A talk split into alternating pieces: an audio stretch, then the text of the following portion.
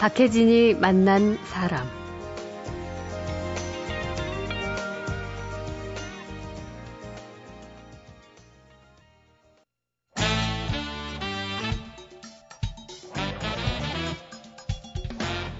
김갑수의 세상 보기. 안녕하세요. 박혜진입니다. 아, 토요일엔 문화평론가 김갑수 시인과 한 주간의 그 사람들 시선을 모은 화제를 좀 깊게 들여다보고 있죠. 김갑수 씨 모시겠습니다. 어서 오십시오. 네, 안녕하세요. 예. 오늘 첫 번째 주제는 뭐 어느 정도 좀 짐작이 가요. 네. 예. 그 사회적으로 떠들썩한 사건이 있으면 사람마다 말이에요. 난 이렇게 생각해. 음. 또난 또 저렇게 생각해. 이렇게. 그러면서 어느 정도 입장이 생기지 않습니까? 네. 근데 그 중에는 입장 정하기 참 난감한 이쪽도 게 맞는 것. 같고 저쪽도 또 둘 다 틀린 것도 같고 그런 음. 일들이 있는데 지금 카이스트 대학에서 벌어지고 있는 일이 전 사회적인 관심사로 이렇게 예. 계속 지금 확대되고 있는 중이죠. 음. 바로 이 카이스트 대학에서 빚어진 그 예. 문제 생각거리가 참 많은데 이게 참 어, 나는 이렇게 생각합니다. 난감한 그런 음. 어, 사안이 돼버리고 있는 중입니다. 그렇죠. 올해 들어서만 학생은 4명 자살했죠. 네. 뭐 거의 뭐 한 달에 한 명꼴이었고. 한 대학에서 그러니까요. 몇 개월 만에 4명 자살이라는 거 엄청난 거죠. 그리고 이건 조금 다른 문제일 수도 있지만 그 카이스트 내 최우수 교수로까지 선정이 됐었다는 그 교수가 자살을 하면서 파문이 더 크게 확장된 것 같아요. 예. 예. 뭐 여러 가지 보, 보도가 그동안 있어 왔으니까 음.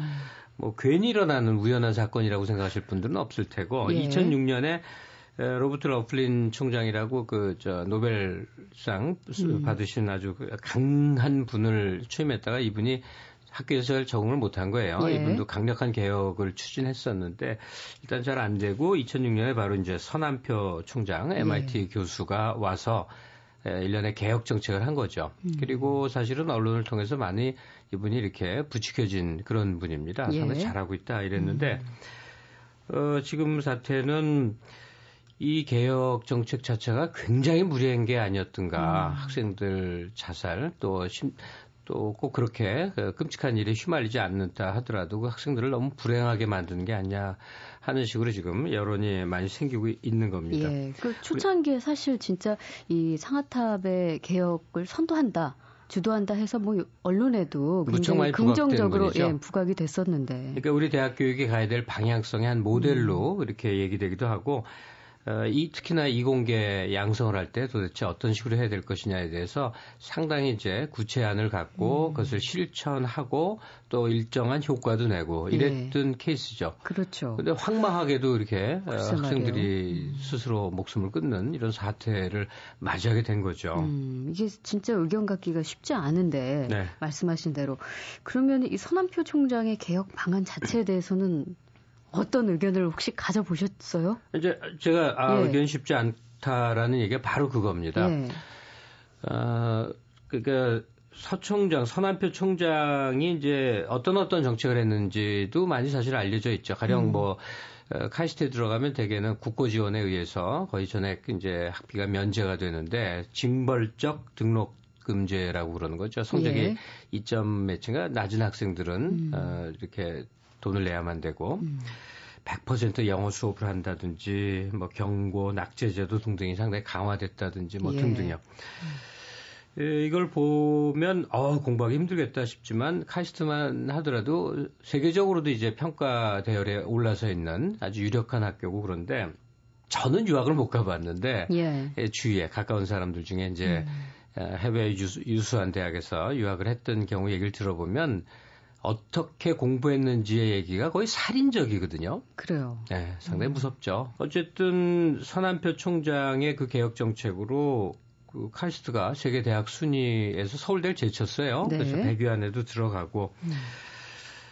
자, 이 그 다음에 또 이런 생각도 해볼 수가 있죠. 어, 가령 초중등학교 다니는 거는 사실 자신의 선택이보다는 의무 교육이고 그렇죠. 당연히 하다 해야 되는 거니까 거기서 여러 다양한 학생들의 처지를 다 고려해야만 되는 건데 음.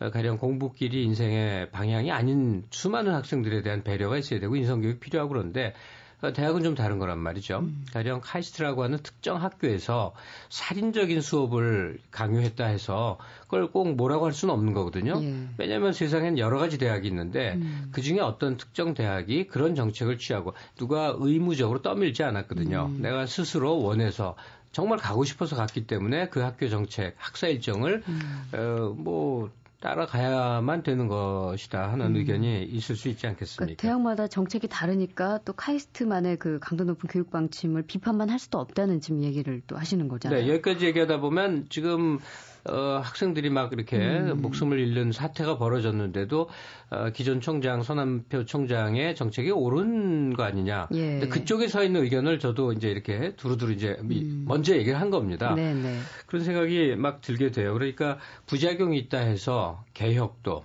또 해외 그 유사한 학교들과의 경쟁도 음. 다 그럼 포기를 해야 되느냐 음. 해서 이제 에, 긍정적 어, 선, 그 서남뼈 총장의 에, 기존의 방침에 대해서 음. 우호적인 태도 이런 것들이 아직 많이 있다는 겁니다. 예. 학교에서도 비상회의 했는데 서 총장 입장을 지지한 학생 수가 더 많았다는 거죠. 음. 상황은 좀 이렇습니다. 그래요. 그 부분은 예상 바뀌네요.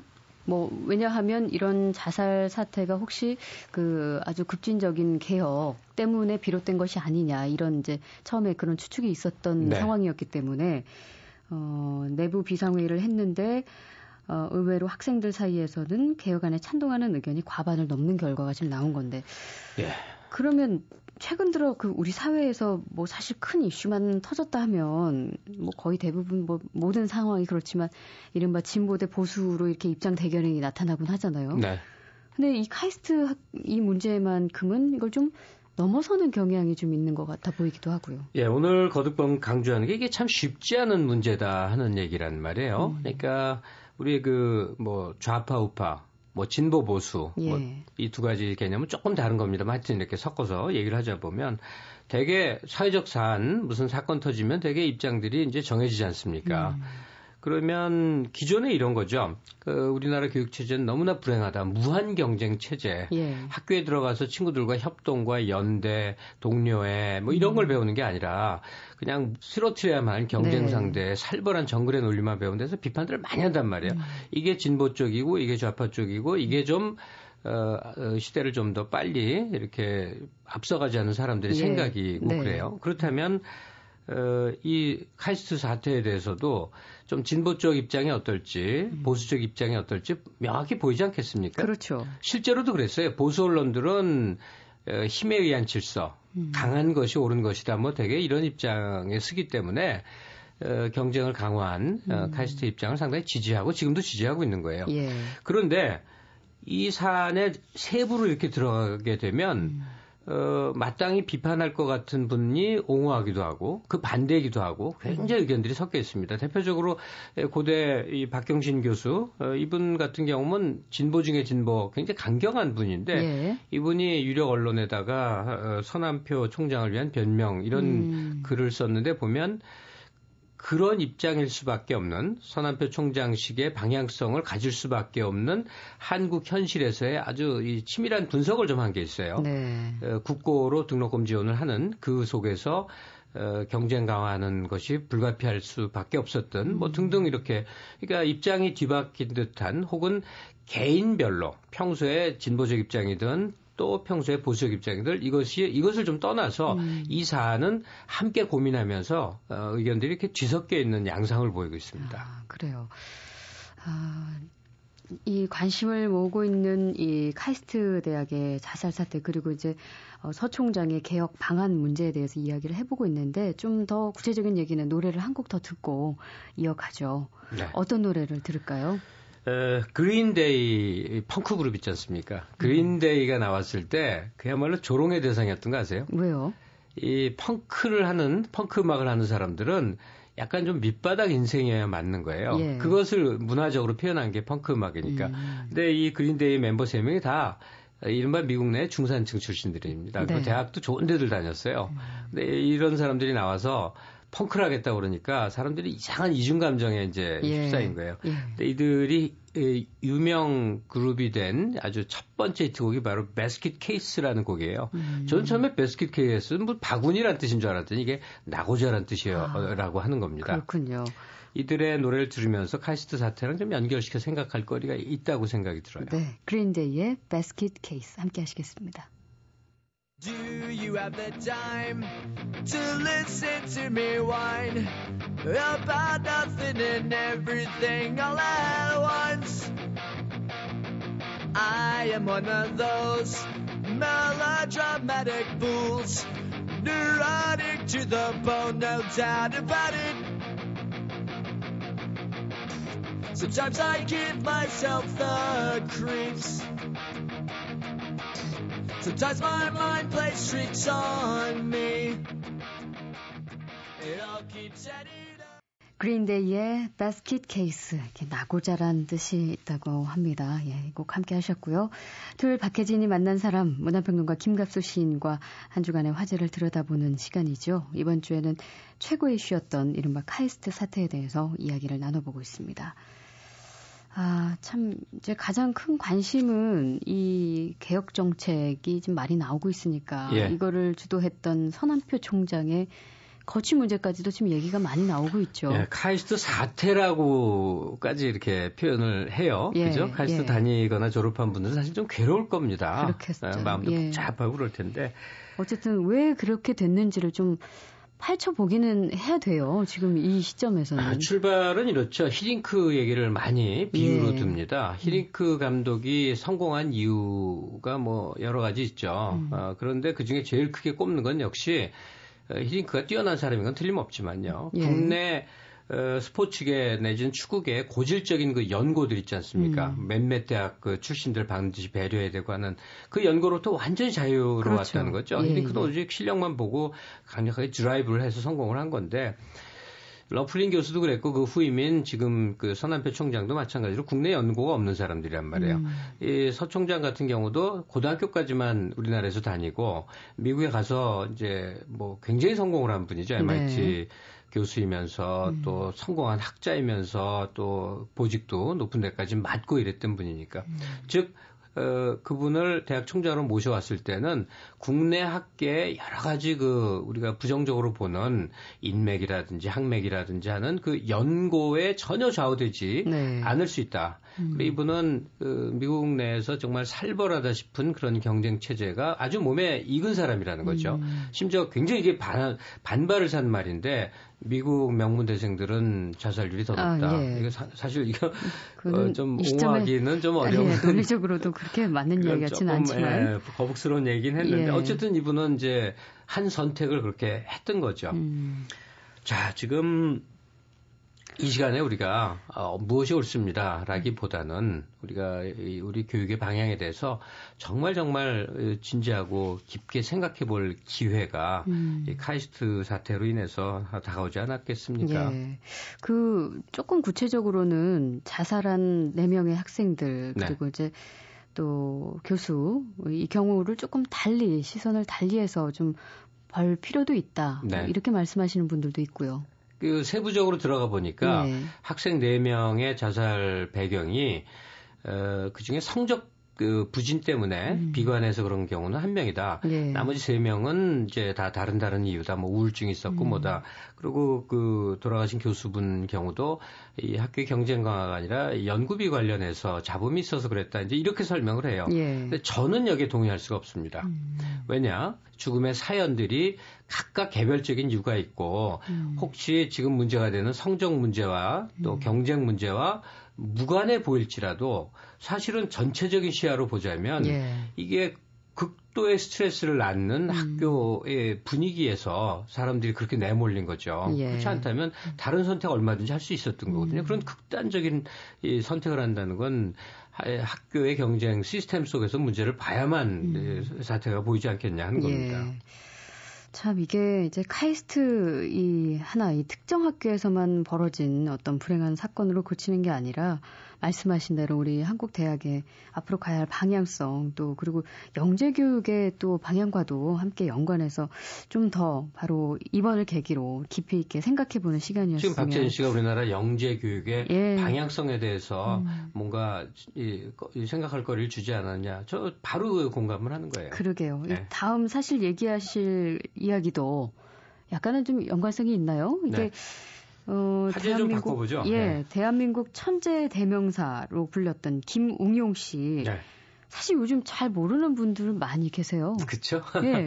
김웅용이 누구지? 저도 잘 모르겠어요. 예. 요새 좀 많은 분들에게는 참 인상적인 사람입니다. 음. 그러니까 우리나라에 세계 최고의 천재가 있다 그러면 얼마나 그 뿌듯하기도 하고 재미기도 하고 그래요. 예. 다섯 살 여섯 살 먹은 소년이요. 소년도 아니다 어린이가 음. 일본 NHK 방송에 나와서 미분 적분 막 푸는 거 저 어렸을 때 봤거든요. 예. 어, 이분이 60년생인가 61년생인가 하여튼 저 연, 연세가 그 정도인데 예. 하여간 그때 당시 기네스북에 오른 10년 동안 깨지지 않는 기록을 가진 세계 최고의 천재였습니다. 그래서 이 일본에서 우리나라는 그 제도가 없어서 IQ 테스트를 일본 가서 했는데 네. 이 최고 점수가 200점인데 네, 네. 그걸 만점을 받아버리니까 그 눈 넘어 쓴 거예요. 어, 떻게할 수가 없으니까 210점이라는 없는 점수를 줬다는 거예요. 다섯 살때 4개 국어를 구사하고 여섯 살때 무슨 미적분 술술술술 풀어내고 뭐 등등인데 예. 굉장했던 사람이죠. 7살 때 물리학 공부하고 이듬해 뭐 항공우주국에 가가지고 콜로라도 주립대 입학까지 하고 거기 주선으로. 네. 그러면 지금은 어떻게 계신가요? 그러니까 예. 이 천재가 어떻게 어떻게 한 인생을 살아가느냐에 대한 이제 음, 얘기인 거예요. 예, 예. 그러니까 오늘 김웅룡 씨 얘기를 좀 해보죠. 알겠습니다. 몇 가지로 좀 얘기하면요. 김웅룡 씨가 한창 아재였을 때, 어렸을 때, 그 부모님도 이제 대학에 계신 교수분들이었는데, 예. 엄마, 아빠가 다 그랬는데, 음. 도저히 이유를 모르겠대요. 왜 그런 이런 천재가 나왔는지. 음. 근데 제가 지금 기억에 남는 게 이건 미신이니까 믿지 예, 마시고 네. 그 부모가 인터뷰에서 한 얘기가 그래요. 딱 하나 이상한 게 하나 있대요. 예. 그 엄마 아빠 이 김웅영 씨의 엄마 아빠가 생년 월 일 시가 똑같대요. 아 그래요? 그러기 참 어렵죠. 어머, 어머. 그게 영향을 미치지 않았겠느냐. 아무리 생각해도 이런 천재가 나오는 게 납득이 안 가니까 예. 아, 별걸 다 찾아본 거죠. 자, 그러면 자세하게 김용용 씨에 관한 왜 이 시점에 이분 이야기가 나왔는지 얘기 네. 들어가기 전에 노래 한 곡을 먼저 듣고 가겠습니다. 네. 어, 난 평범하고 너는 그 천재성이 빛나는데 하는 그 마음이 오가는 음. 권이나의 노래가 있어요. 네. 갈 테면 가라지. 예.